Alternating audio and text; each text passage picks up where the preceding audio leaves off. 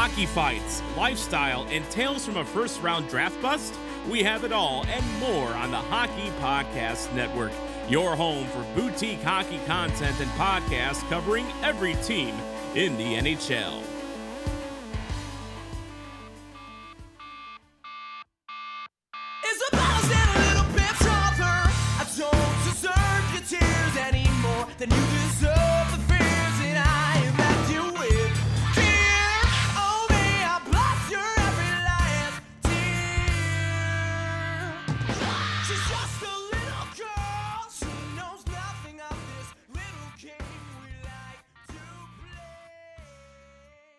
Happy Thanksgiving, all. Obviously, this episode will drop on Tuesday and will be long past Thanksgiving, but we wanted to wish all of you guys a happy and healthy Thanksgiving, and we hope you are enjoying your time with your families safely.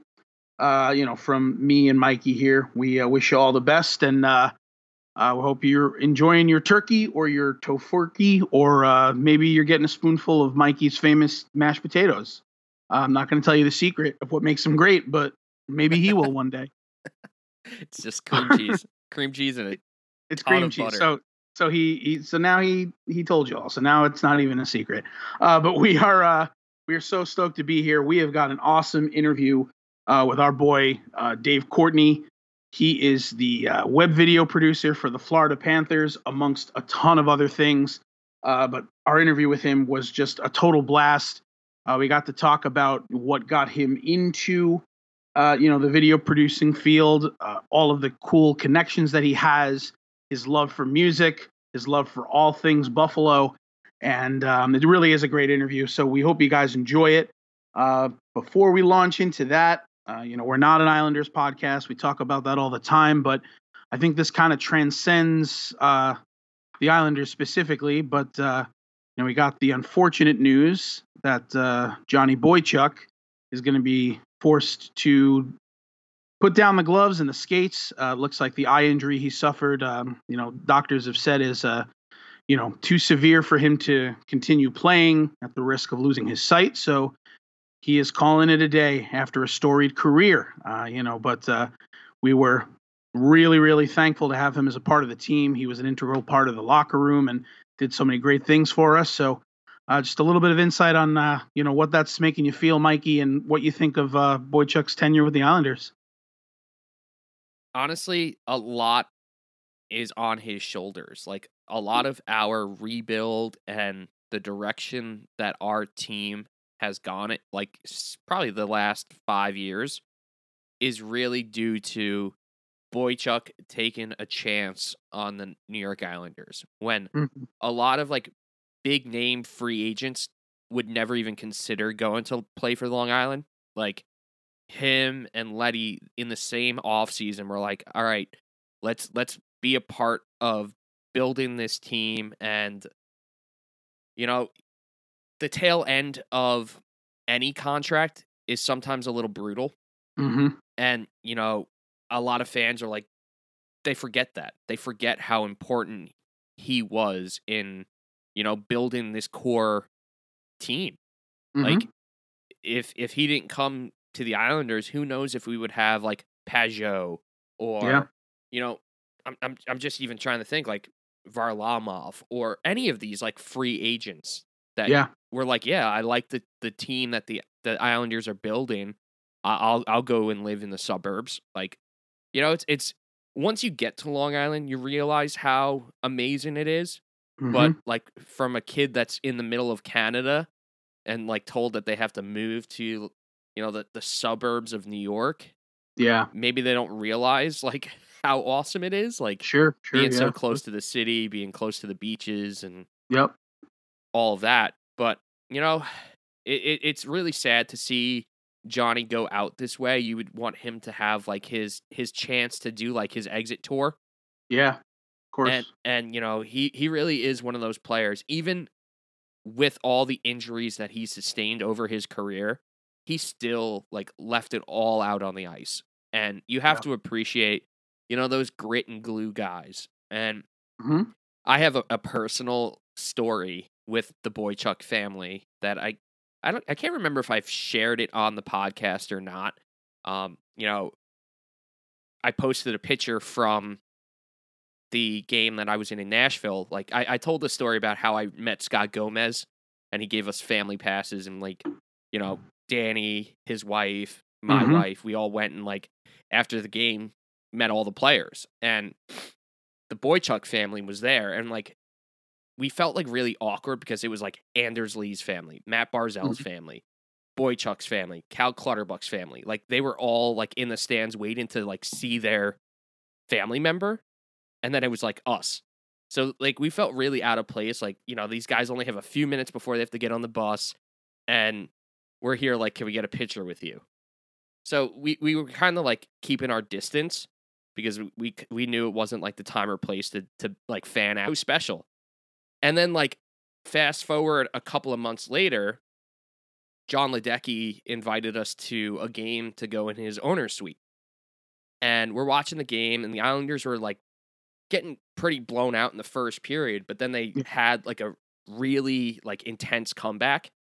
And as they're making their comeback, Mr. Ledecky and Mr. Boychuk pop over and like come and say hi in the box. And I shit you not, Mr. Boychuk remembered meeting us in Nashville.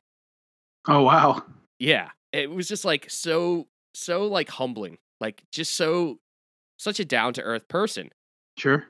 And then about a minute later, Johnny rips a slapper from the blue line and scores while his dad is in the box with us. And we're like all jumping down, jumping up and down, hugging each other.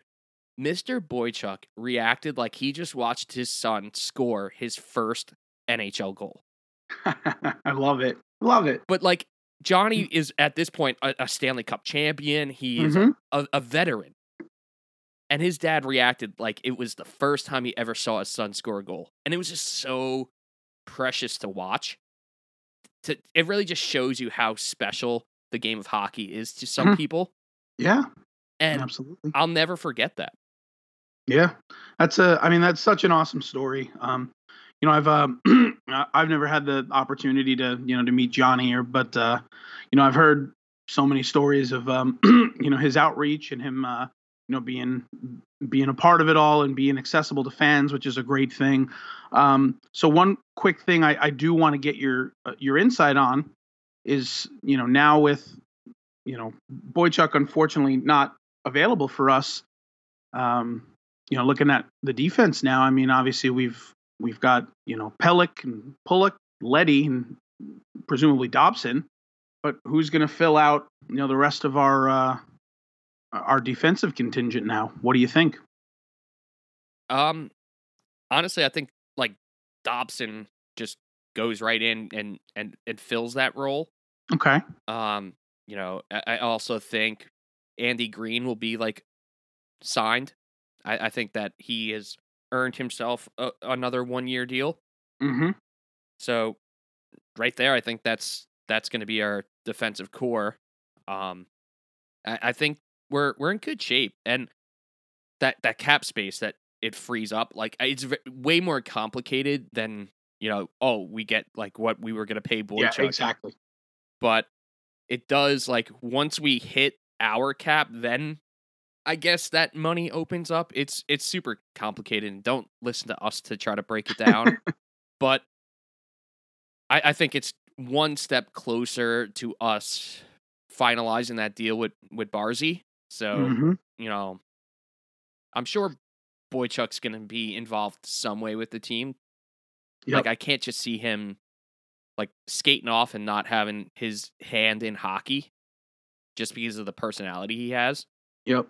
So, you know, it, it's it, it's sad on on one end, but kind of you, you got to feel kind of optimistic on the other end that you know, it was doom and gloom thinking about how we were going to sign all these guys a couple Oh, of yeah. months ago. And now Mhm. the pieces are starting to fall into place and uh you know, who knows, maybe this means that we can also get like a, a Mike Hoffman or a, another offensive player to just kind of round out the team.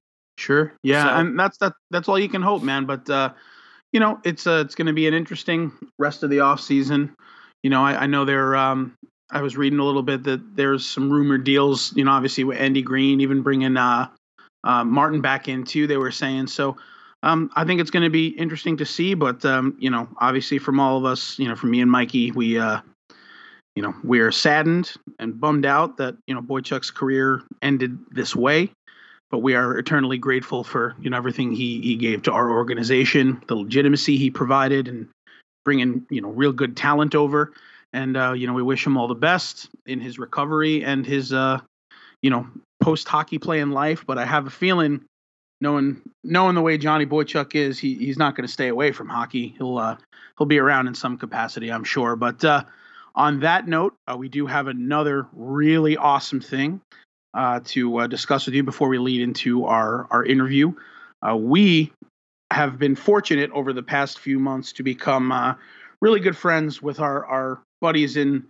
Uh, you've heard us talk about them many times in uh, Orlando's out of time, and uh, they and I laugh as I say it because when you hear it, I mean you you you won't be able to help yourself. It is just an incredible cover of um of a Machine Gun uh, Kelly track that they are dropping on the 11th of December officially. However, they have given us carte blanche to formally introduce it and play it for the very first time on our podcast, uh, which we are really, really excited about.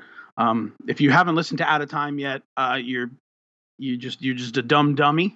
You're missing out. They are a fantastic band, um, and uh, you know I'll be honest. uh, Fantastic band, but most importantly, fantastic people. Yeah, fantastic people. yeah, that's that's the truth. But I um I'll let Mikey talk to you a little bit about it and lead into uh the debut of it because I'll be real, I have haven't even listened to the actual Machine Gun Kelly version of it, but I can already tell you that Out of Time did it better without even have having listened to it. So Yeah, it's the Machine Gun Kelly song that fe- features Halsey. And I when when they told me that they were doing it, uh, the the track is called "Forget Me Too." Um, I was like, man, who's gonna do like the Halsey part? Because that's what stands out to me in that song, Mhm. is like how, like pop punk and like you, you hate to like make the comparisons. Like when you hear a female vocalist on a pop punk track, like oh, it sounds like Hayley Williams from Paramore. But like Halsey has like said it numerous times that she is a fan of this genre of music sure, and yeah, hearing her and Machine Gun Kelly on that track was just like refreshing because they're huge superstars. oh and, yeah, and singing kind of music that we love. And I was like, man, Out of Time's got big shoes to fill. Like I hope they they pull it off. And then they sent me the demo of like a few weeks later, and I was like, oh, they pulled it off.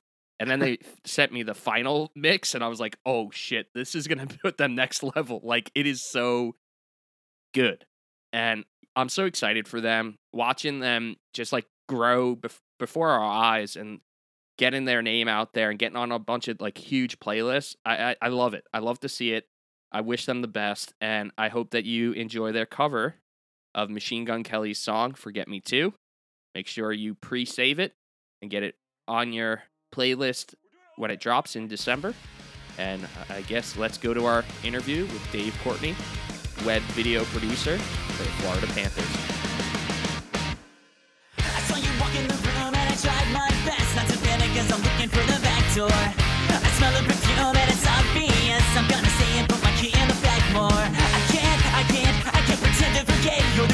Punch a hole on the wall back home. Then, and then, and then a couple hours later we're in room 29 at the chateau.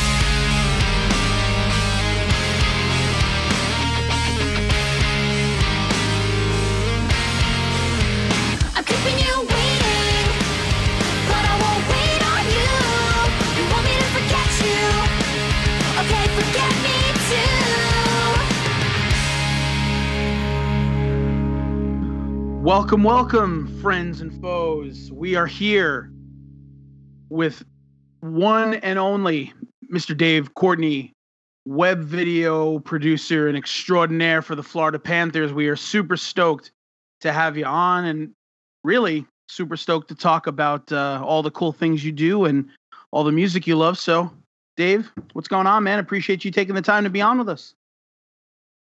How's it going, boys? Um, this is a little weird for for me. I'm usually on the other side of a camera asking the questions, so getting asked a few uh, is going to be pretty cool. So very excited to do so, and uh, yeah, anything you'd like to know about it for sure. So if you want to just Awesome. ask yourself questions, go right at. You know, Tom and I are never prepared, and we just kind of wing it, and it always turns out awesome. But if you have all those questions lined up, man, have at it. Uh, I'm so just kidding, though. essentially, uh, geez, Louise. I mean, it's basically all uh, all your your rapid fires that you'd hear in uh, in a scrum, right? You, you know the uh, well, you know, looking forward to tonight's game. What do you think that uh, you guys need to do here uh, to fix this power play? Things of that nature. So usually, usually those are the the dry hockey questions. But um, but yeah, like why do why do why do we even ask those questions anymore? Because it, it is so robotic. All the responses are always the same, but yet those are the go-to questions in between periods.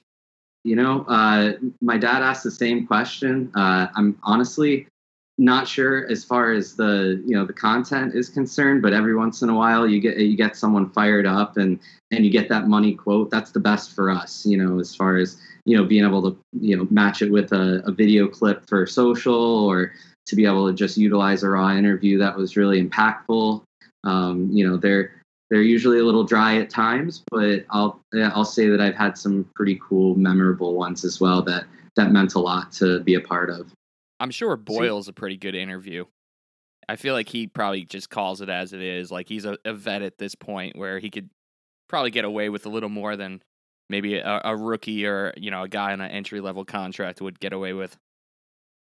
Boiler's a true professional. He was excellent for us last year. So well spoken. Any time that you got a couple minutes with him, uh, was just fantastic. We always enjoyed working with him, and just a warrior. Obviously, uh, has just been through it all, uh, personally, professionally. Uh, we we really enjoyed having him on the on the Cats. Hell yeah, man. So I guess let's let's before we go into like your day to day nitty gritty stuff, I guess let's go into how you ended up getting to this position where you are working with the Florida Panthers. So are you a Florida guy? Are you born and raised in Florida? Uh, no, absolutely not. Actually, 10, uh, 10 years in right now. This is going to be my 10th season with the team. Uh, so it seems like a really long time, but uh, I'm originally from Buffalo, New York. I lived there for uh, 10 years, and then I actually moved down to Charlotte, North Carolina, where I believe you guys are stationed, if that's correct. I am, yep. Whereabouts in Charlotte? Uh, I'm in Huntersville. I used to work at JD Rocker's Subs and Salads at Birkdale Commons. Okay, I don't even know if that is still there or not. It's not, but, yeah, yeah. but Birkdale's still awesome. um, yeah, I lived in Charlotte uh, through high school and college. I went to UNC Greensboro for media studies and broadcasting and got an internship with both the Charlotte Checkers and Green Street Club, uh, which was in downtown Greensboro. So I got to, you know, work for free for both of those, uh, you know, those places for two years while I was finishing up my degree. and uh, put my resume out to all 30 AHL and NHL teams and put like a demo reel together and a resume cover letter and just sort of shot for the stars, I guess.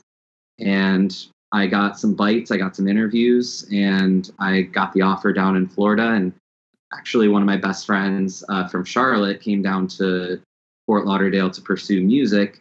And back in the day when you map quested uh, things, eh, he map quested his apartment to BB&T Center, the at the time Bank Atlantic Center. And uh, he looked it up, and it was like 11 minutes away. And he's like, "Dude, we're gonna be roommates." So I, I moved down, and um, you know, I guess the the rest is kind of history there. Cool. So can can we talk about your time with the the Charlotte Checkers real quick? Because you know I, I'm a big AHL fan, and I feel like the Charlotte Checkers organization is probably top you know top ten in the AHL, like of how they draw and also like just the whole in in game experience. So uh I, I guess if you're saying that you are going on like year ten of being uh down in Florida, you must have like been with the checkers when they like got the team back from like Albany, right? basically they they had been there, um, came back down, like you said. They went to Time Warner Cable Arena uh, Mhm. first, uh, which which is where my time was spent, which was definitely weird because I grew up going to the Bojangles Coliseum and seeing them play at, at the barn that that you know and love now, and so it was, it was definitely it was kind of like a Barclay situation where it was just a it was very weird to put hockey in there, but um, I had some really great experience with the radio broadcaster Jason Shaya. Uh, he played on my beer league hockey team, so he he knew what I was going to school for, and uh, just brought me in, and I did all the weekend games, and uh, I would rush back to Greensboro and work shows at uh, Green Street Club, uh, whether it had been you know video or or audio or lighting or just straight up running to the grocery store for uh, you know for catering or whatever. So um, the checkers were excellent. I loved uh, loved my time there. It was like I said, it was a little weird um, culturally at the time, I think, but uh, I am so so proud and happy for them, you know, over these past few years, and happy that like my parents and my good friends that are hockey fans in Charlotte can go to the you know go to those games back at Bojangles again, and it just it feels so authentic, right? Um, they just really have have just a great natural AHL vibe there. So uh, we're super looking forward to to working with them and being a part of that Oh yeah, organization. dude. I forgot about that. Yeah, man. Yeah, we're we're gonna be uh, we're gonna be working up there with those boys, and you know we, we joke at, at work now. They're like, "Oh, Dave, like you'll never get a real vacation home because you're gonna end up working uh, working over at the arena for a couple shifts or something." So No, dude, you know, I I think that they do a great job like, you know, especially their their video production team as well. Like, you know, when there's not action on the ice, like they keep you glued to that jumbotron because it's so entertaining. really looking forward to catching a game at at Bojangles. Uh, you know, both professionally uh, or personally. Sure. Hell yeah. So so I want I want to jump in real quick. I gotta I gotta jump in real quick. Just just gotta gotta ask you if you have any cool Jagr stories.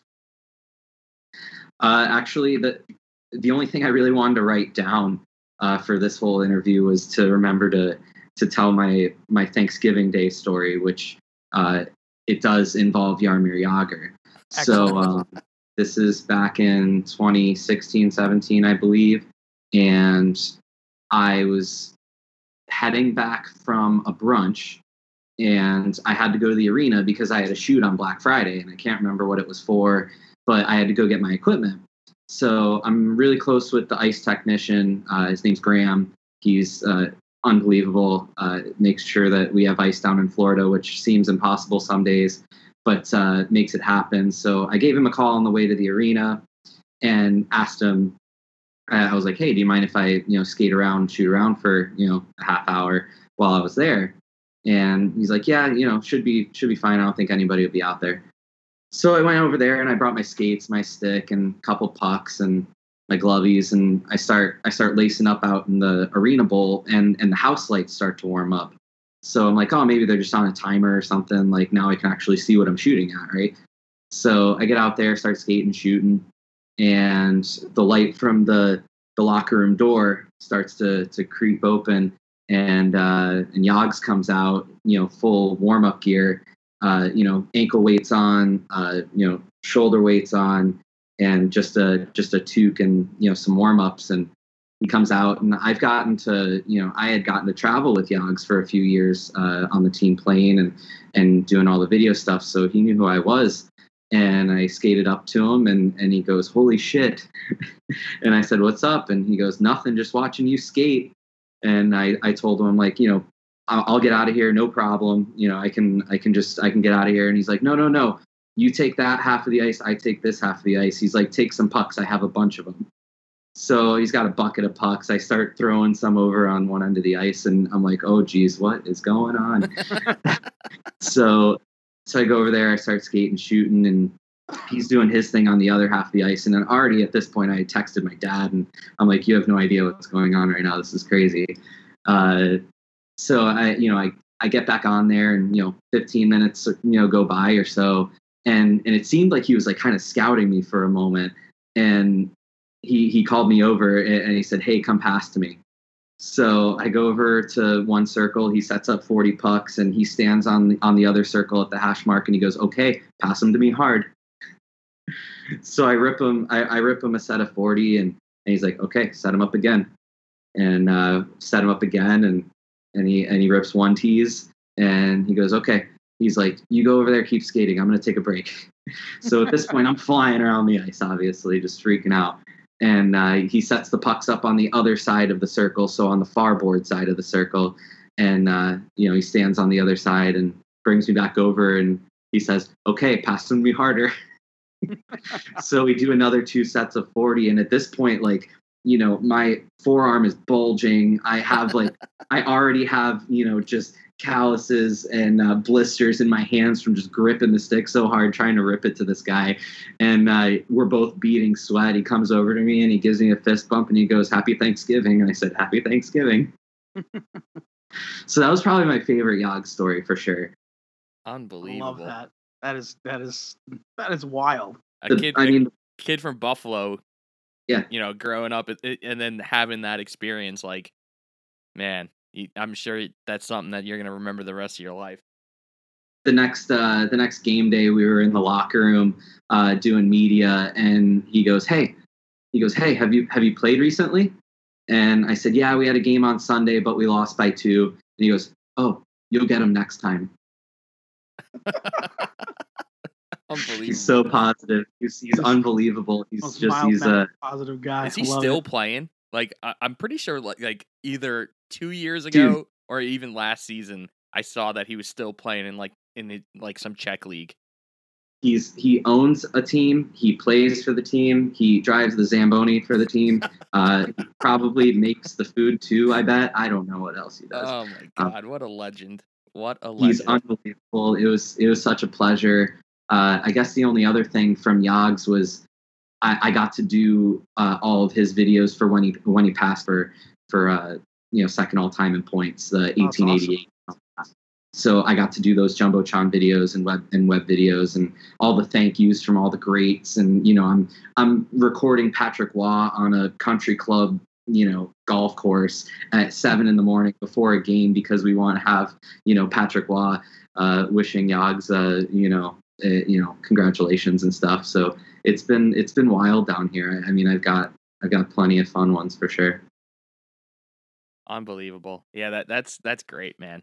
So I guess we could come back to some more of these hockey conversations, but you know, we are a hockey and music podcast, and you were saying that you uh interned at a venue in Greensboro. I haven't been to that one yet, but um, I guess like, were you connected with the scene in Buffalo before you made your move down south, or like, did it start like really when you were in college at Greensboro? Uh, well, I went to high school in Charlotte. So oh, really? Yeah, um, I was in Indian Trail, so down in the Matthews area. Mhm. and uh, and that's definitely where you know all of my you know real true music roots kind of started to formulate aside from your your Blink 182s, your Newfound Glories, your Limp Bizkits, right? Um, so from Charlotte, uh, it was Tremont Music Hall for me all day. Uh, that Yeah. I'm sure you've heard from many people uh, that you've had on the podcast how special that place was to Charlotte and uh, and the you know just the scene here in general. Um, you know, I I always thought that Charlotte was one of the best places to find local music because all through high school and college we were just and just North Carolina in general, really, like we were able to just bounce from venue to venue, and they were so fun, and and there was it was so eclectic, and there was so many great bands from so many different genres uh, in Charlotte. But um, you know, I, I did some light video work for bands like like Harvard and Junior Astronomers and and Wretched, uh, you know, out of Charlotte.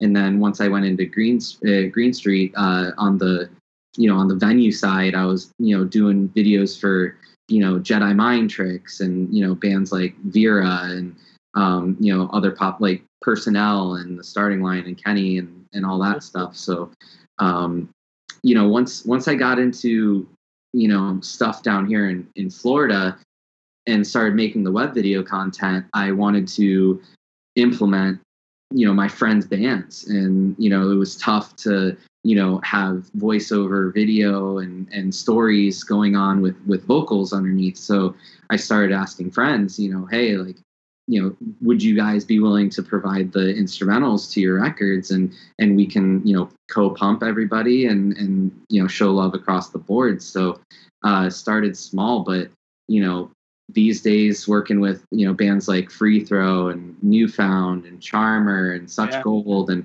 uh, you know, the boys from Transit and Weatherbox and Keep Flying, you know, all, all the good guys that that we know throughout the scene here um, that also love hockey, right? So it it made those guys really excited right away that we were able to cross promote like that, and you know, it being able to slip them in there and and and you know have comments from people and noticing and, and things like that. It's just it's super exciting and it means something to me and uh, it's just kind of a you know it's kind of a little niche thing that I have uh, compared to my counterparts, right? Like other you know, other guys don't have access to this stuff be- because they don't ask, right? Like I just uh, I just ask and and follow through and and it's been it's been working really well for for a long time. Now, when you So, like um, pitched that to your boss, was your boss like totally on board and like, yeah, you can use your friends' bands in these videos? Originally, I had uh, I I just started doing it and and and, and That's just the best way, man. Yeah like uh, you know I, I guess it's uh better to ask for forgiveness than permission sometimes. Oh yeah, and that was sort of the situation. It, it was just you know web video uh, was so new at the time you know back when i was starting full-time with the team in, in 2014 uh, so just anything we could do right was was cool and, and exciting. Uh, but after a while they started to realize they're like why, why do all of our videos sound like dave music so uh, so I spread it out a little more. I got, I got some more contacts. You know, I started speaking to you know Kenny from the starting line. He he has a project called Vacationer, and that's all instrumental stuff and uh, and, and, you know bands you know that are a little little on the lighter side. Uh, Hip hop artists as well uh, from Asheville, um, from Phoenix. Just uh, ones that I like. You know, um, that's uh, as much as I can implement uh, you know, and pull off, I'll, I'll do it. So have you ever um had an experience where like you know you you end up producing like a video for uh you know a specific player for a specific moment, you know using some of your Dave music, and then uh, one of the players, you know after they see the package reaches out into you and is you know is like, you know that that music was pretty cool, man. Like what is that? Uh, I wouldn't say any any player particularly. Um, it's it's more so on the fan side. Like it's it, when they when they find out that that I'm the one that's putting it in there. Uh, you know they they want to know you know the same sorts of things. Like you know how do you know those guys? How you know how do you uh, you know pull that off with everybody? Um, as long as it fits the mood of the video uh, it's usually cool. Like it's usually okay. Um, you know you, it's it's just funny because they they call it Dave music anytime that they hear just like a tiny moving parts riff or something. so anything noodly and emo, they're they're just like, oh, there's Dave music. So you know, the reason I asked that is because we're on a constant crusade here at Bar Down Breakdown to try to find, you know, any professional hockey players that actually are listening to like decent music. Because every every single thing we seem to run into, with the exception of a small few, is all like weird Euro trance music and like weird Swedish like pop and like just stuff that like seems to be put in a blender and spit out. So, you know, I'm just still on that crusade to try to like find, you know, some hockey players that are like, oh yeah, tiny moving parts. I love them. I listen to them before games so that I can rejoice and be happy. You know, uh, you know who actually like like likes pop punk are are goaltenders, um, because we've had both James Reimer and Mike McKenna here, and both of those guys, um, they love pop punk. Uh, maybe not to the extent of how we do, uh, but you know those guys, you know, knew a lot of fun bands that that we listened to back in the day, the Sum 41s and um, and Blinks of the world and stuff like that. But uh, to be to be honest with you, like they they play the same seven to ten songs over and over again all year long. So it, it's uh, and it's usually like you said, it's usually like club bangers and stuff like that. Yeah. Uh, in the locker room at least, you know. But um, like Anton Stralman, he he like he likes some heavier, uh, like probably, you know, probably you know heavier jams than uh, than what we'd expect here in the in the states. But uh, yeah, it's not it's not as easy as as you'd think to find any that that love uh, love rock and roll in general. Yeah, it, it it's it's kind of harrowing, you know, because you. But I guess when it comes down to it, you know, things you know across the pond are a lot different, and you know, I I I guess sometimes we lose sight of that. But um, so just a couple of questions. I was kind of cruising along on your on your Instagram, just uh, kind of you know looking at all the cool stuff you've shot and all the all the videos you have. Yeah. And um, so, uh, first thing I, I want to bring up is it, it seems as if our, our paths have crossed once without us knowing about it.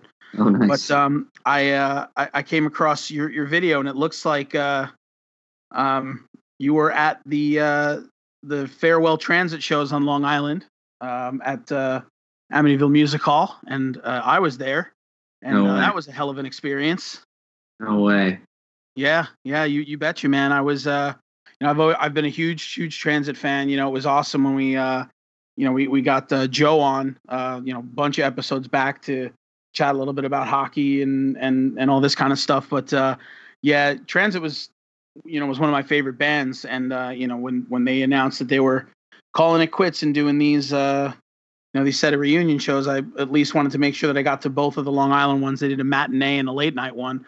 But uh yeah, cool to cool to know that you were there. Um, but I'd love to hear. I mean, you know, your your little caption here is Fort Lauderdale to Long Island via car, plane, bus, subway, and train. So, uh, did you have any fond memories of uh, of getting there in one piece? uh, that show is super special for all of us, right? You know, that show meant so much to everybody. Uh, I think they, they what they play like a dozen. They played like ten or twelve Yeah, shows to finish it out, and and I'll tell you that I mean for sure memorable because it was to play the Islanders uh, for you know games five and six, I believe, Mm. and we flew on the team charter. We took the bus to the hotel. We took I took the subway to the train. I got on the Long Island train all the way to the Am- A- Amityville exit, which is the last one, right? It's close. It's like- Uh, Last It's not- train. it's not the it's not the last one, but it's it's it's out there for sure. Yeah. yeah, it's really so- close to being the last one. Yeah, yeah, way, way out there. And um and, and Joe and, and Tori had uh had got me on the list, but I had already bought a ticket anyways. Like I just Mhm. wanted to make sure that I was gonna be able to go, right? of course, yeah. So yeah, I went I went by myself. Uh I went I went by myself to that show. Uh so I just went and spent a bunch of really good time with uh with all all those guys, you know, just Tori and PJ and and Dan and, and, and Joe and, and I got as much as you know much conversation as I could with them and, and reminiscing on a bunch of memories and you know Tim wasn't in the band anymore Yeah. uh, at the time and you know they played a really long, great set. And one of, I believe, the last four or five uh, was was for the world, and that was always one of my favorite songs from them. Yep. And and you know, obviously, we were all having a blast, and we are packed all on top of each other. Uh, hopefully, one day we'll get to do that again. Yeah. But uh, but I really wanted that part. Like I really wanted that that Tim part to to stand out in the song um, the way it should have because those lyrics are so important uh, to that that track. So I I legit just barrel rolled onto the stage onto my feet, and uh, and, and Tor and Tori pulled away and um, and let me do the part with Joe. And we I have a longer video clip of that actually. But at the at the end, you see and on my Instagram, you know, I pull you know, I pull off the mic and I walk off the stage, and Joe Joe just looks at everybody and he says, "He had the right idea." so that was one of my all-time favorite uh, shows on the road because uh, we actually get more of those than you'd think uh, out there, uh, where where it times out and and you get like a night before a show or night before a game. I'm sorry, and you get to see an incredible show. You know, of bands that you never thought you'd see in Yeah. Columbus or Detroit or Dude, or I'm Pitt- salivating right now, but keep fin- finish. But I want to come in right after. Uh, I mean, just I guess to tail it off, like you know, I got to see Jimmy World in Detroit, four year. Uh, did a ten year anniversary of Rise or Die Trying in Columbus. Uh, saw Descendents in Vegas. I saw Free Throw in San Fran. Uh, Aaron West and the Roaring Twenties in Anaheim. Um, it's been a it's been fantastic. It's it's been kind of crazy uh, at times, and it's been a, such a roller coaster of uh, uh, you know of a time for the Panthers uh, in general. But I've I've really really enjoyed the ride.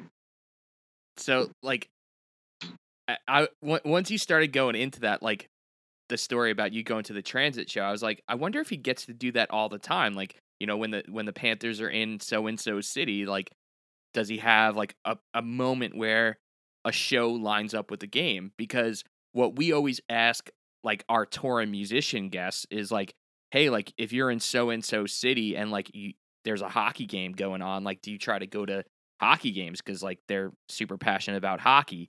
But it's like vice versa where you are in the hockey world but still are like trying to use like those traveling plans to catch bands in like cities that you normally would never get to and that's like always something that I like want to do. And like in the Northeast, I would do that. Like we would drive up to like Connecticut or Massachusetts or like upstate New York to catch shows, like just in a different scene and see how it was. But like you're you're doing it like across the country. So that is just the coolest thing ever. It's always uh, fun when it when it works out, and uh, I would say uh, I've been on the road with them since 2015, and I, I would say it happens two to five times a year, pending uh, how lucky you are, right? How how the schedule ends up working out. Um, but yeah, it's it's been so cool. Uh, the it's the worst part, I guess, is when you're on bands in town and you get to the city and you realize that they're playing either night of game or the next night, and you're like, ah, I'm just missing them. I'm just missing them. Now, So have you been able to catch like any bands in their hometown cities? You know, I just went and saw Knuckle Puck for their Christmas show in Chicago last year. So what was that like? It was just wall to wall uh, people that just loved them because it was all of their family and friends and uh, and the and Homesafe played first, obviously, which is the bassist from Knuckle Puck. Mhm. uh, and they they just rock live. They're so good. And same with Knuckle Puck, just really tight band live. So seeing them in Chicago was unreal. And the other one that I got to see that is uh, local to the city was I Am the Avalanche uh, in New York City. So I got to see him at uh, Gramercy, right? Awesome, man. Yeah, that that's that's something that I always wanted to like do. Like Tom and I are big Gatsby's American Dream fans, and like nice. you know they're a Seattle band, so like when they made their way to New York, yeah, there'd be like kids at their show, but it wasn't like the same as a Seattle show. And I, I just would always want to experience what it would be like to be in a venue where every single kid is there to see that band.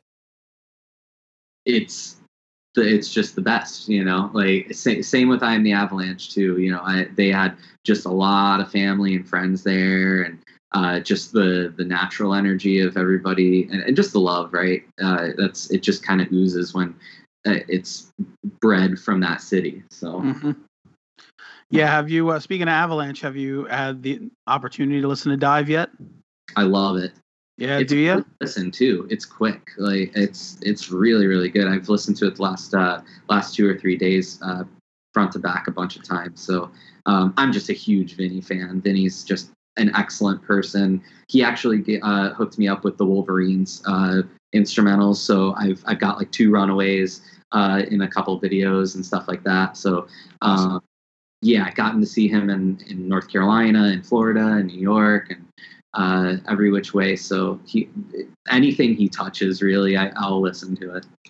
Yeah, no, I, I, I agree. I'm uh, I was I was a big movie life fan. You know, when I was a when I was younger, and uh, you know, always loved Avalanche, and um, you know, we we we had an opportunity. Uh, you know, th- since the movie life has kind of revamped themselves, we had uh, um, you know, Regan, uh, Chris Regan, who is you know now kind of a touring member of the movie life. And we had him on the show, and uh, um, I, you know, when you talk about you know, you kind of made that comment about you know friends and family at the you know at the Avalanche show, and I feel like every Long Island or New York Avalanche show just tends to have that vibe, no matter what, because you know everyone in that band, you know, not just Vinny, but you know the whole band is just so connected, and uh, they're all like they're all such great people, and they're all such approachable, wonderful people that every single you know New York Avalanche show that I've ever been to just seems like like a party where like everyone is just like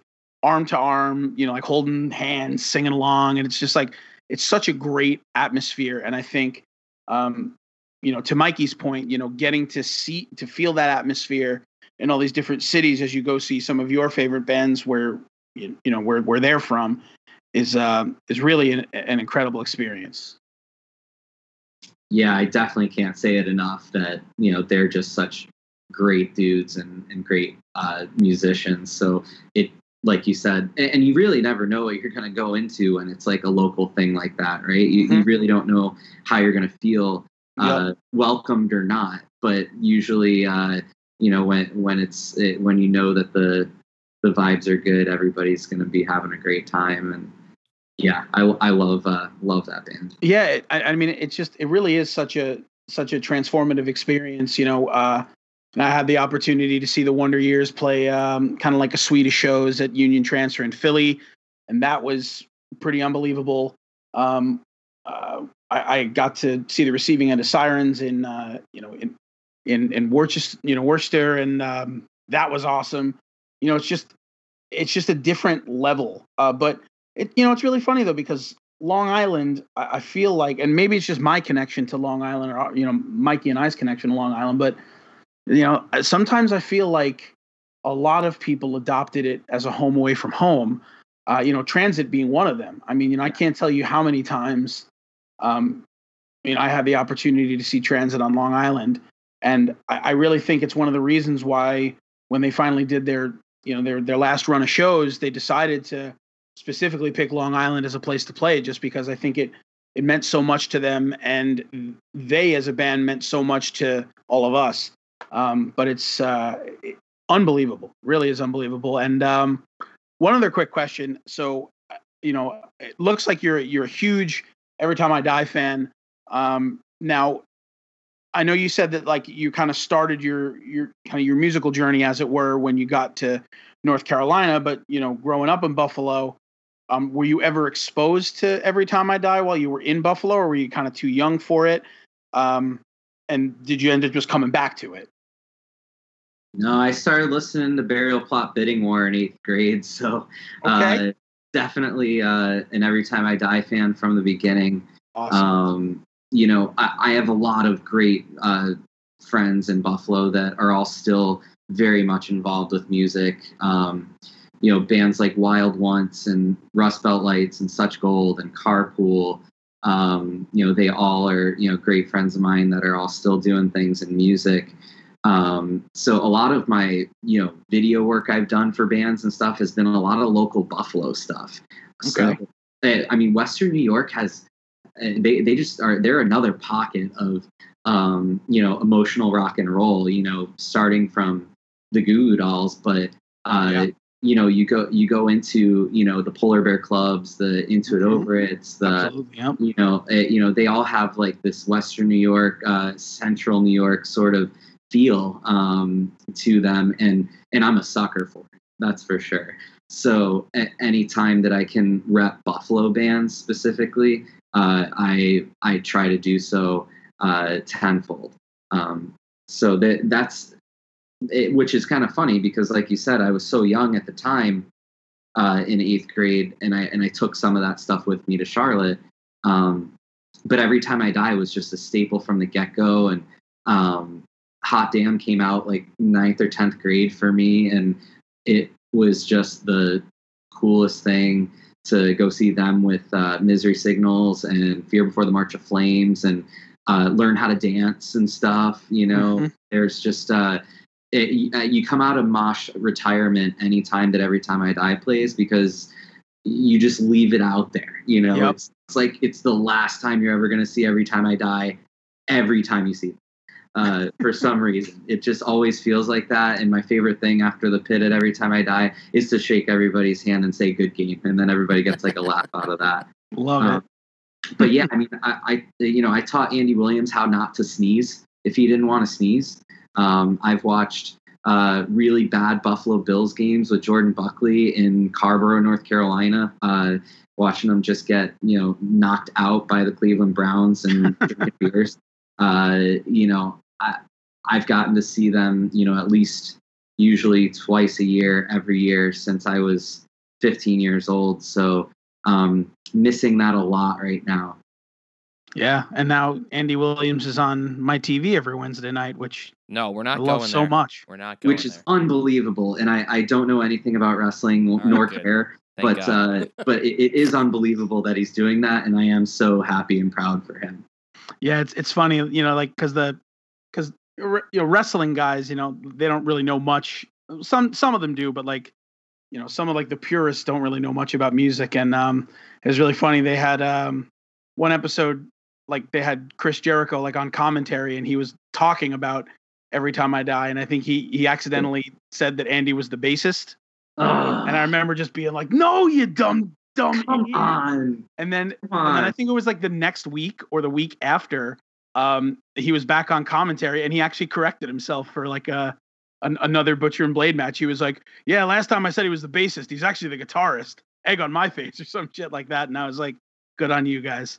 But um, yeah, an- Probably a- because would have beat him up. yeah, dude, exactly. But an, another another like group of just wonderful guys, um, you know, and uh, but yeah, Buffalo, man, eh, you know, they they've got a, a great lineage of music. I mean, you know, obviously you brought up Polar Bear Club, which which I was chomping at the bit to bring up. You know, Pentimento from that area as well, and then um, one of Mikey and I, I well, like one of our favorite bands, um, you know, the Reign of Kindo, you know, who were uh, kind of like under the radar, Yeah. uh, you know, but you know, a lot of people were this day and age fans, but like you know, just another incredible band, just a lot of talent, man, for sure. Oh, this day and age, my my uh, my cousin dated one of those guys at some point in time. Um, but I, I seriously, uh, Buffalo emotional rock and roll, some of the best rock and roll from in the country forever and ever, like for sure. Oh yeah, and I'm pretty sure like one of their main venues was like a skate park. Like at least back in the day was a skate Yes, park. back back in the day, it was. I got to see a, a couple of shows there. I saw a Day to Remember there, which was unbelievable. Because this is well before Homesick ever came out. Oh yeah. So this was wall to wall bonkers fun, and like people are over there, you know, skating half pipes as well. So it was it was sweet.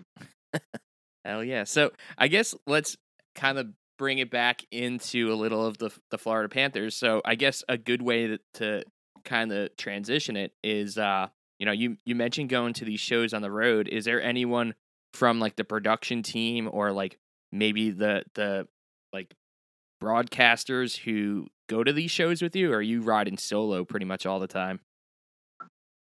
So my best buddy uh, in the world, Doug Plagens, he's our radio broadcaster for the Florida Panthers.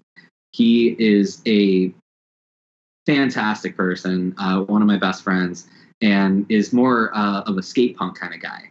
So we did Descendents together Nice. um, in Vegas, which was unbelievable.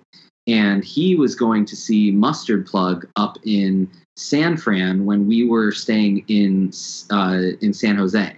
So he told me about that, and I'm like, yeah, that sounds great. I'd love to go see Mustard Plug. We'd actually seen them in Fort Lauderdale a couple months prior, and I looked up on bands in town where it was and all that, and come to find out that Free Throw, You Blew It, and All Get Out were playing San Fran the same night.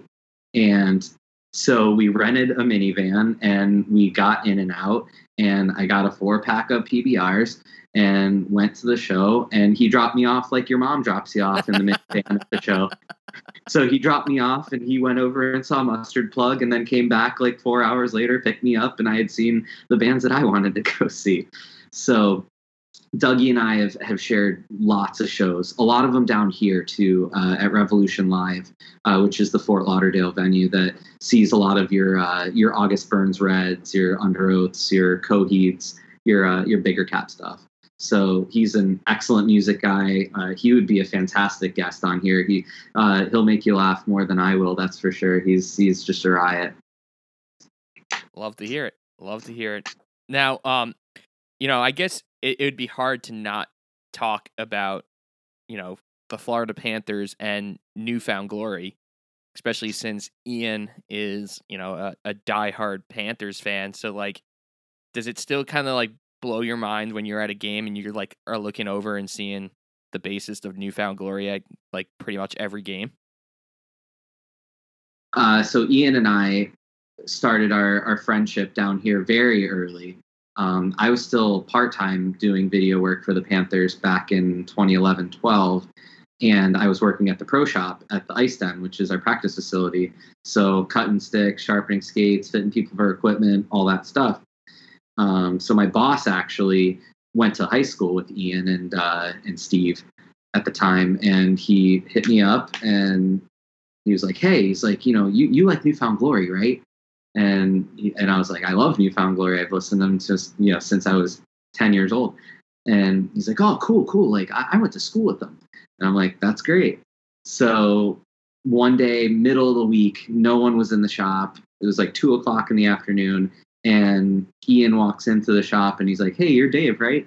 And my boss actually had Ian come in and like meet me at the shop just to like say what's up because he lives in Coral Springs where our practice facility is, and uh, he brought me a, a, a poster from the the self-titled record, so very old poster, and it had all of them signed, and it said, "Dave, uh, this is bent because it's really old," and he signed it, Ian, on it.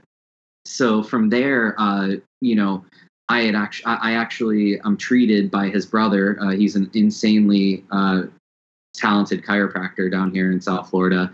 Um, so I, I know the whole the whole fam nowadays. Um, he's actually married to uh, Jess, who runs Revolution Live as well. So we, uh, you know, we just take care of each other, right? Like, y- you know, they're always at Panthers games. I'm always at shows. Uh, you know, we we try to you know just support each other all the time and it's it's a blast. Like he really has like dove into being a hockey fan. Uh mostly and jess is definitely you know part of that. Like she loved going to games so uh as their relationship developed their love for the panthers sort of did too. Um but to me it's it's it's so funny like he him and him and jess and i have a, a text thread while i'm on the road and and he'll just be you know asking all the just the funniest questions uh, you know, during games and stuff like that, and uh, just cutting up. So I'm supposed to go to dinner with them next week uh, because they're uh, doing a little family trip for Thanksgiving. So um, great people, like you said, kind of kind of shocking uh, and uh, hard to believe some days where you know I have like their entire discography instrumental uh, to use at my disposal, and also that I can see him in the crowd and put him up on the jumbotron and just make make a fool out of him, and he hates it. It's great. That's awesome. Yeah, you know, it, it, it's it's cool to to you know obviously we we talk to numerous guys who are huge hockey fans, but you know the the fact that he's like a season ticket holder and like is always at Panthers games, it is it's just cool to see, man. It it it really is next level, I guess. Yeah, it's it's called committed to the Cats. Yeah, for sure. He's yeah, they're they're just fantastic, and I I love uh, I love having them at the games. It's it's fun. Now, d- does he get like celebrity status when he's there? Like, do when you put him on the jumbotron, is he then like swarm the rest of the game? he tries not to you know he tries to keep a pretty low profile while he's there but uh, he actually has these he brings these custom picks that he has uh, that he plays bass with and it has the panthers logo on one side and on the other side it says i met ian from newfound glory at a panthers game That is so he brings he brings those around if people like come up and like say hello to him or something like that which is really cool of him So Tom, we, we totally dropped the ball going to Tampa this past season. We should have went to to Sunrise and, and found Ian in the crowd to get a sweet pick. Listen, man, there's you know, there's plenty of plenty of opportunities to for you to come fly down here, and then we can go to Sunrise together and catch a catch a Cats game, man. There's there's there's no rule on the books that says we can't do that. hey you got to save something for next time you always have to save something for next time Yeah, dude, I love Fort Lauderdale. Even though I know like the the the beach strip area is not necessarily like by the arena, but it's still uh, it's on my my bucket list of a, an arena I want to check out. we we have a great building. Uh, our building is very well kept, uh, very well put together. Um, really good energy, and it like it like you said, uh, it's it's over in Sunrise, which is about 20 minutes away from Fort Lauderdale. But it- man, there's there's so much to do here, and you know you get the game in obviously, which is a lot of fun. Um, but there's there's a ton to do in Fort Lauderdale. I've I've loved living here for uh, for these past nine seasons and um, have really made it made it a home. Amen. So I guess uh you know, I don't want to beat a dead horse because there's no really like hockey talk. So we've been talking reverse retro jerseys till our eyes bleed. But Yeah. I I think one of the, you know, top 5 best jersey leaks or they're not leaks anymore at this point, but like reverse retros that I've seen top 5 Florida Panthers, man. Like I I thought that, you know, bringing what you guys call it what the pouncing panda or, or not pan, pouncing pan panther. What's its nickname? It, it, uh, they they would call it a leaping cat. So it's the leaping cat one. Okay. Yeah, yeah, the leaping cat. Um, I mean, I love that it's uh, that it's navy blue because navy blue is my favorite color. So the fact that they did the '96 uh, style and cut, but utilize the color navy, I was really excited. Um, because the the actual cut lines of the of the striping and all that is actually built from the the 1996 run uh, you know, the year of the rat when they went to the cup final against Colorado. Uh, but the fact that the it's a navy blue jersey, I love it. Um, we actually went to a brewery here called Funky Buddha Brewing Company. Uh, they're based out of Oakland Park, and we did a, a retro uh, beer release with them for the jersey. So I went and shot a bunch of that stuff on Friday, and we'll have that released next week, which I'm pretty excited about. And they do a a retro look at one of their first core beers called the Floridian, um, which is a Hefeweizen. So it used to have uh, orange zest and uh, vanilla, and they're going to bring it back. Uh, nowadays, it's got uh, it's more banana and clove leaf. So we uh, we implemented it with the jersey, and they're one of our favorite partners to work with. And we were, you know, we were passing beer cans uh, with hockey sticks back in the barrel room. Uh, it was it was a fantastic little shoe. I love it, man. I, I'm sure it's gonna sell really well, and I'm sure You're gonna see tons of them in the stands, and I'm all for it, man. Because, like I said, uh, they they knocked it out of the park with that one. I wish. I wish our own team would have done the same, but that's for another day. You know, we all love the fishermen. We all love the Uh, fishermen. yeah, and it was like what we released was just so boring and so conservative and just like you know, I thought this whole thing was like to to have a little fun and to drive up revenue during these tough times and ours was kind of a snooze fest.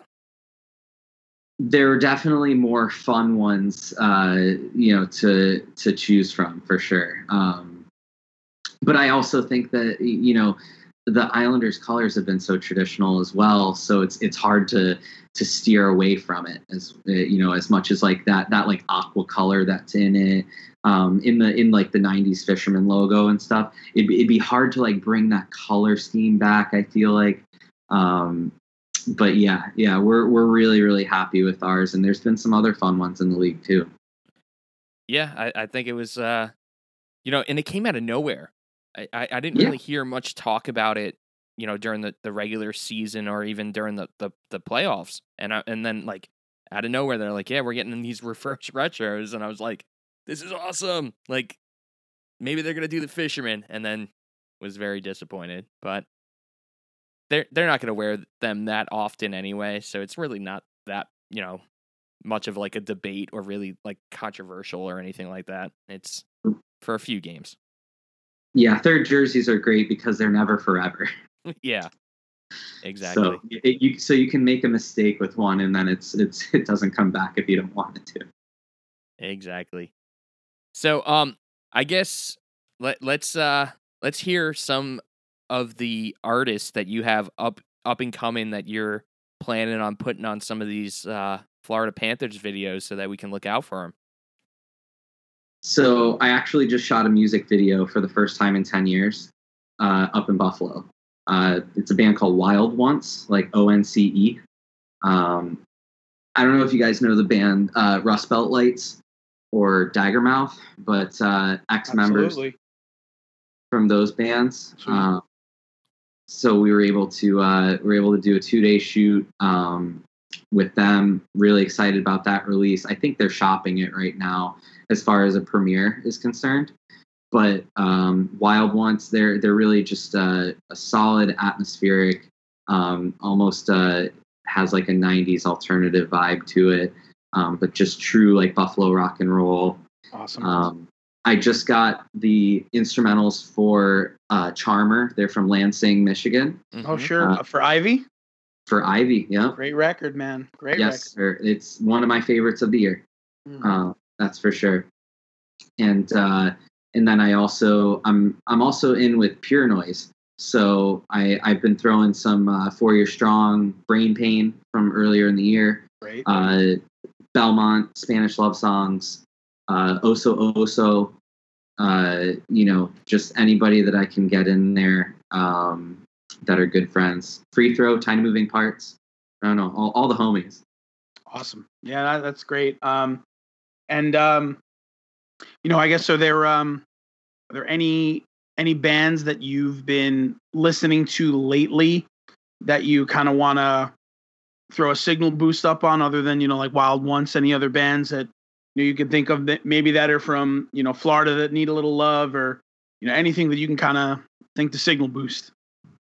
You know, the Out of Time Boys, obviously, they I think they're dropping a uh, Machine Gun Kelly cover Oh, pretty it's so soon. good.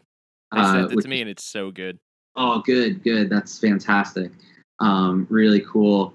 And then uh, right now, one of my favorite records uh, this year is from a band called Carpool, and it's called Erotic Nightmare Summer, and they're out of Rochester, and it's just one of the coolest like brash punk emo bands uh, that I've ever heard. There's really, really interesting uh, instrumentation, and it's just fresh. It's just really fresh. So um, don't have the instrumentals yet. Uh, good buddies, but um, you know, really, really love listening to that record for sure. Awesome. Yeah, that I I uh I just started um getting back into into record collecting. Um I was really deep into it like five or six years ago, like in a bad way, like Yep. in a put yourself in debt sort of way. So uh, I've I've only dipped my toe back into it, but like I've realized in that lapse of not collecting records, so many great records came out that like I feel like I need to have. Yep. Um, and I finally got my hands on a, a record by this band called Gleemer. Um, I don't- I- are you familiar with them? I know of them. Yep. Yeah, I mean, if you're into like the, the whole '90s alternative kind of like, you know, sort of melodic indie rock sort of deal, um, their newest record, "Down Through," is is the way to go. And uh, I mean, as far as like atmospheric is concerned, if you can get your hands on those instrumentals, like I bet you they'd uh, give you the exact ethos that you need sometimes, because uh, it's um it's right there, man. It's right there with like your you know kind of in that in that turnover last balance record sort of vein where it's like kind of smoothed out and it's just great man. But uh You're That getting was- me excited. That sounds crazy. so, yeah man. Go go check it out. Go check it out. But I'll, i'm uh uh, on your recommendation i'm gonna check out carpool just because that seems like it's uh it's right down my alley too. Yeah it's, and that's the one thing i love about you know getting to do this podcast. I mean we get to talk about hockey which you know everyone loves but you know my first love has, has always been been music and getting to uh you know interface with people who have the same you know kind of love for it that i do. And getting to learn about new music is just uh kind of the icing on the cake of this whole deal. I'll be you know i'll be real. You know, it's it's a truly a, a a really cool experience that I get to be on the road with these guys 160 to 180 days of the year. Um, you know, the work is tough, the hours are long, uh, the sleep is minimal, uh, but but you're you're in with these guys and and you're able to do these, uh, you know, be a part of this this team and family. But when you do have that off time during the you know time on the road, uh, for myself, it's a it's a lot of breweries and record stores. So um, bringing home records, uh, you know, and being able to go to a lot of stores and support them directly has been like part of the you know it's also just such a cool thing uh, and bonus that you know I'm able to you know go to Sonic Boom Records in Toronto or I'm able to go to Newbury Comics in Boston or uh, you know plenty of other excellent record stores throughout you know uh, the United States and Canada and continue collecting. So I do know I do know what you mean. Uh, you know the retail therapy hit a little hard during the quarantine while we weren't um, while we weren't playing and stuff like that. So I had to get a couple like Grail records that like I, I couldn't find in stores that I could only buy on Discogs. But Yeah. I never spend too much though. I'm, I have a very strict strict like dollar limit that I won't go over. So That's good. Yeah, because um, I mean, nowadays I've I've set that limit for myself, but back in the day I did not. So you know, if there was a you know an old like Deep Elm record that like I could only get in Germany, like oh yeah.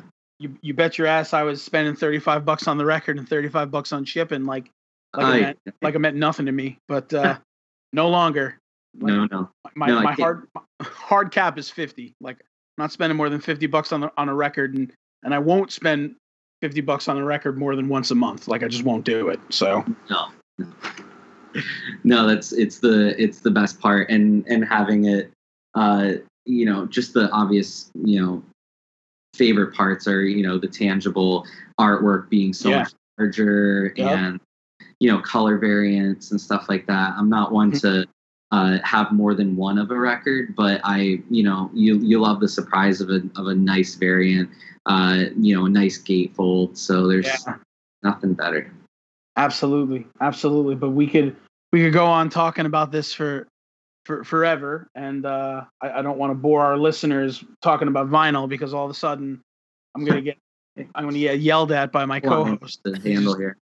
Hey, be- as long as it's not wrestling, Tom. See, I, I didn't cut you off. You can talk about as much vinyl as you want, but once you start talking wrestling, that's where I have to to lay the hammer. listen man you know if if we if we end up landing andy williams you just you're screwed because it's maybe. I'll, I'll do i'll do that interview by myself then maybe i don't know It- it's probably for the best.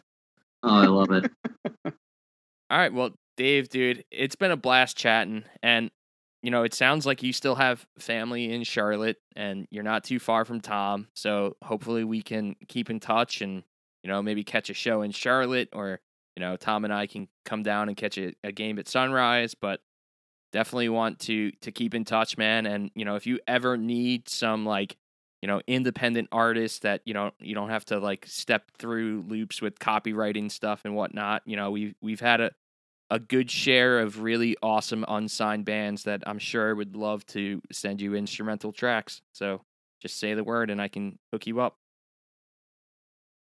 And I really appreciate that. That sounds fantastic. It's been unbelievable getting to chat, uh, you know, catch up with you guys for the first time. And uh, like you said, we'll we'll definitely hang in Charlotte, hundred uh, percent. And we got to get you guys down here for some games when when that happens. And uh, looking forward to doing this again. And anything you guys ever need to, uh, you know, please let me know.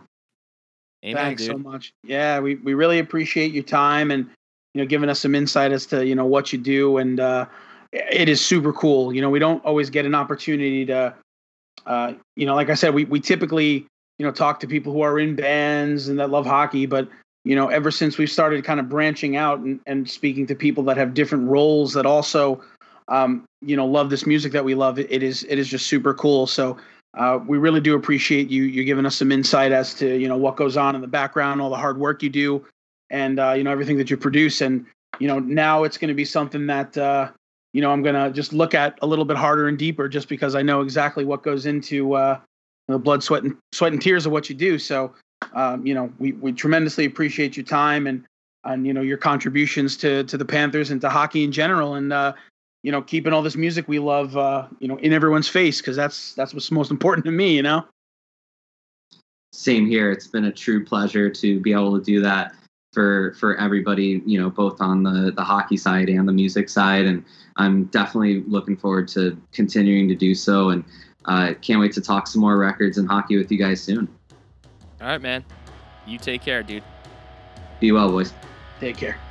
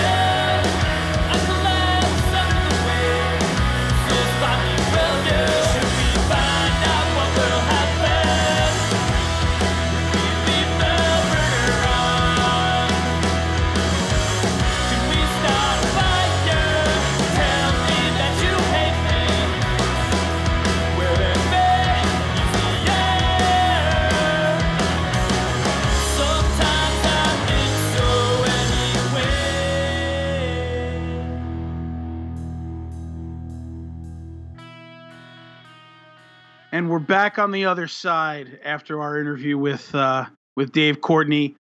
And um, man, first and foremost, I mean, I I just I got to talk about how like emphatic and how great of an interview that was. Um, and you know, not to single Dave out, but you know, every time we do an interview, after the interview, we usually you know kind of chat with uh, with our our guests a little bit just to you know talk about how we promote the episodes and everything and like you know dave and i we just like ended up having a conversation for like an extra 45 minutes so much so that mikey was like hey guys uh, i gotta go because my mom needs to watch this movie and um, like So it wasn't even a movie. It was uh, The Crown, which is Oh. awesome, by the way. Uh, and speaking of the crown uh, i have not watched it yet but my fiance has blazed through the first season she loves it she loves all of that like period show kind of stuff where it's like from the past she's all about it but um wasn't uh, john lithgow was in it right he, he was playing winston churchill wasn't he That's the guy from Third Rock from the Sun. yeah that's him yeah, yeah, yeah, yeah. He was Mhm. playing Churchill in like That's the awesome. original. I, I love him love him but point of, the point i'm making is that um you know when you get to to meet and you know kind of conversate with someone who is had such great experiences and done so much it's like you you never really want to stop talking to them. And that's kind of how i feel feel with dave just because you know throughout this interview he just told us uh, you know all of this awesome stuff that he got to do including kind of the reverse of what we always ask uh, you know band members when we have them on. We're like hey you know when you're out there on tour are you able to catch a hockey game? And in this particular construct it's like hey dave while you're out there with the the cats are you able to you know catch shows during your off time? And you know not really surprisingly i shouldn't say it surprised me at all but you know tons tons of shows all over the the country and you know he's been able to see you know bands play hometown shows and all this stuff so i, I think that's super cool.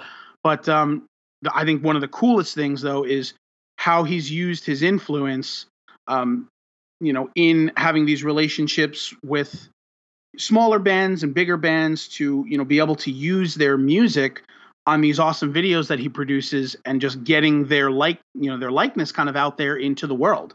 Um i thought that was super cool. What about you?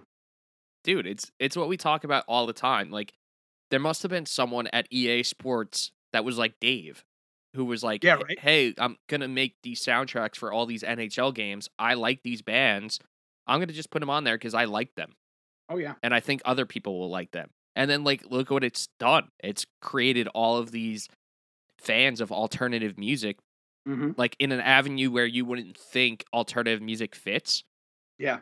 And then like same with what Dave's doing. You're you're you're watching like a community relations video for the Florida Panthers, but then hearing a "Keep Flying" song. Like it's just so awesome, and it's just so funny because I remember specifically because Florida Panthers are one of the organizations that I just follow on Twitter, and I saw that video and I was watching the video and I'm like, wait, that's a "Keep Flying" song. Like, what the hell? Like. I need to figure out who is the man or woman behind that. And I kind of just like forgot about it. And then through the out of time guys, they were like, yeah, we know this guy that works for the Florida Panthers that does all their videos. And I like started, like, my gear started grinding. I was like, wait, I wonder if that's the guy that did that Keep Flying song. Like, all the pieces kept falling into place. And then yeah man sure enough, a couple of months later, we got Dave, the man behind that, on our podcast. And it was just so cool. And it's way deeper than I thought it was Yeah. originally. Like, I thought maybe it was just like a rant. Like, maybe I thought Keep Flying sent their tracks to him and were like, hey, would you ever be willing to do this? But it's like kind of the other way around, which makes it even more special. yeah And absolutely it's kind of like what I love about doing this podcast is that you have a little bit of an influence. You, you kind of have a little bit of a platform to showcase the music that you love so much, absolutely and that's that's why I keep coming back. Like, uh, I, honestly, you know, getting to talk with you on the weekly is awesome, and getting Mhm. to interact with our fans is aw- is awesome. But if if someone like a couple of years down the road comes up to me and is like, "Hey, like so and so is my favorite band like of all time because of Bar Down Breakdown," Yeah, just like right. be so fulfilling. Yeah, no, absolutely. And like, you know, that's kind of again, that's the reason why we do this. I mean, you know, we uh, you know, getting to be a part of the hockey podcast network is like something that like I never would have thought this podcast would have been able to achieve. You know, I, I thought we were just messing around for for 50 or 60 episodes and then all of a sudden, you know, we started getting the opportunity to uh you know reach out to some really special people and uh you know the podcast just keeps growing and growing and I, I really think it's um it's an incredible thing. Um, you know, and I think that kind of ties into you know all of this wonderful stuff that we we have the opportunity to do with the podcast. Uh, you know, we've we've talked about it, but um, you know, we have our collaboration with, um, you know, with with Coast to Coast Hockey, with our, our new shirt designs that are coming out. Uh, you know, with all the extra cool little things that we're doing, and I think it's kind of humbling to know that like this is where we are now. You know, where you know, at first it was just like, oh, I, I get to talk to Arun from Saves the Day. Like, well, you know, uh, I could tick that one off, and you know, we could, you know, podcast done, cool. But then all of a sudden it was like, oh, I get to talk to Jake from August Burns Red. Yeah, okay, cool. Check that one off. You know, the podcast ends tomorrow. That's that's fine. But now I just, um, as we're approaching, you know, our hundredth episode, which we're working on some really cool stuff for, uh, it, it's kind of unbelievable. And I think, um, you know, having, um, you know, a, a guest like Dave on just kind of proves that, you know, we're we're not just reaching out to you know guitar players and vocalists and stuff. We really want to kind of pull the veil back on how deep the connection between alternative music and hockey goes. And uh, you know, having Dave was just a, a tremendous thing because he was a great interview, and what he does for the game and what he does for the music that we love is just tremendous, man. It, it you know you can't get any better than that. You really can't. No, I, I, it, I guess like the the next like bucket list thing is to to get someone who had their hand in those EA Sports video games. Like th- that's kind of next next item on my bucket list. Is, on your bucket list. is Yeah, I trying mean, to figure out who who is behind that. I mean, listen, you know, you gotta, we just gotta dig deep, and uh, I'm, I'm sure someone will will poke their head head out and just be like, oh yeah, I know, you know, this guy who you know curated the soundtracks or this guy who did this. So we will sleuth it out. I promise you, we will sleuth it out. Um, but on that note, let's uh, let's not take up any more of your time. Uh, we are, uh, like I said, really really excited. This interview was a great one. Um, and uh, you know, Dave Music is alive and well and um, Dave actually recommended a couple of bands to us uh, in uh, Wild Once and Carpool, both of whom are from Buffalo. And um, Or Western New York. One of them I think is Rochester. But Yeah, Rochester, Rochester. Buffalo, same thing. Rochester, Buffalo, Syracuse, you know. But um, and if uh, if Pat Farley happens to listen to this, you know, he loves uh, Buffalo. Mikey Ryan, who's the co-host of this podcast, he loves upstate New York. So everyone loves upstate New York. So Dude, um, I, when you mentioned that, I, you know, the fact that I, you, you, you and Pat Farley actually would always just make a joke like, "Oh, this band's from upstate New York. Mikey Ryan must love them," and it's Yeah. kind of true. And like, I didn't really put put it together, but Dave mentioned it too. Like, up upstate New York has like just real emotional, heartfelt rock and roll. Like, yeah, they're great. it, it's you know i think it comes with the territory you know it's it's blue collar hardworking people that pour their heart into things and um it, it is true I, I do love a lot of upstate new york bands and that is why the hashtag for my wedding was just loves upstate. Loves upstate and i and i think the reason that there's such good you know sad sappy music out of buffalo and the whole western new york area is probably just because of the buffalo as bills. such gold as such gold eloquently put it four super bowls no rings. I mean, when you- probably a lot of correlation there. when you endure that kind of heartbreak uh, you know all you could do is pour your heart into some music. So i, I think that uh, that has a lot to do with it. But uh, you know again we we really appreciate dave and, and taking the time. Uh, we hope you enjoy uh, you know some of the uh, extra music we're putting up uh, you'll hear a song from carpool and, and wild once um, and uh, like i said that out of time cover man uh, we really hope you guys enjoyed it uh, you know as much as we did make sure that you pre-save it on December 11th uh, or before December 11th. So when it drops on December 11th, it'll be uh, you know right there in your library, and you could listen to it until your ears bleed. Um, you know we love those boys so much, and you know we can't wait for for the next thing that they end up doing. So. Um, I'll end it here. Uh, again, happy Thanksgiving to all you guys. We hope you had a great one. And uh, anything you got to add, Mikey? probably but i can't think of it right now i got mashed potatoes on my brain listen, you got mashed potatoes on the brain. I get it. Get get some cream cheese and make those make those mashed potatoes. And um, that's what we're gonna do. So, guys, thank you so much for uh, your continued support. Again, check out uh, all of our back episodes. Check out uh, the Hockey Podcast Network and all of the awesome content that they have for you as well. And hopefully, you'll find your other favorite podcast, other than ours, of course. And uh, you know, just keep listening to us. So eventually, uh, the day that we beat Chiclets is um, is immortalized. And that's all I got. Okay. All right, Tom. It's been real. Peace be with you. And also with you.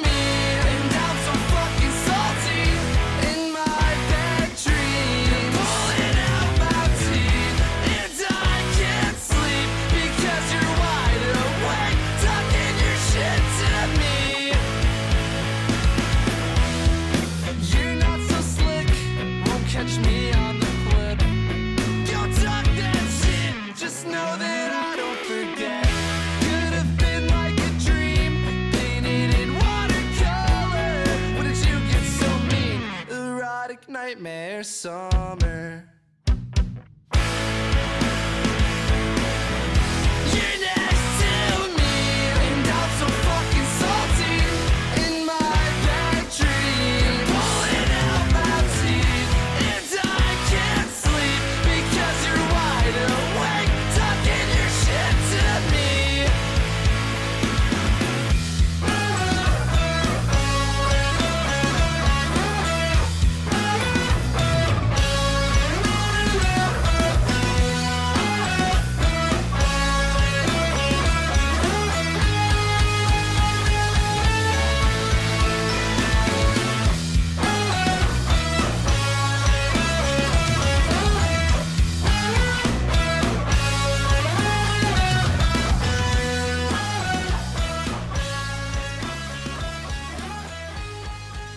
The Islanders Never Say Die podcast, your one stop shop for Islanders news, analysis, and opinions, featuring the biggest personalities in sports podcasting, TJ and the Grumpy Old Man. That's right, TJ. If you want your opinions viewed through orange and blue colored glasses from an Islander Bobo and charter member of the Louis Trust crowd, you'll love the measured commentary from TJ. On the other hand, if you want the unvarnished truth of a hockey purist, a genius, a legend, and an all around great guy, the grumpy old man's insane ramblings will be just what you need to survive each and every week. An all around great guy. Well, we also have weekly installments of Stump the Grump, an absolute fan favorite. Make sure to participate in our live streams and listen every Monday and Thursday to the bi weekly podcast. You can find the Islanders Never Say Die podcast on the Hockey Podcast Network.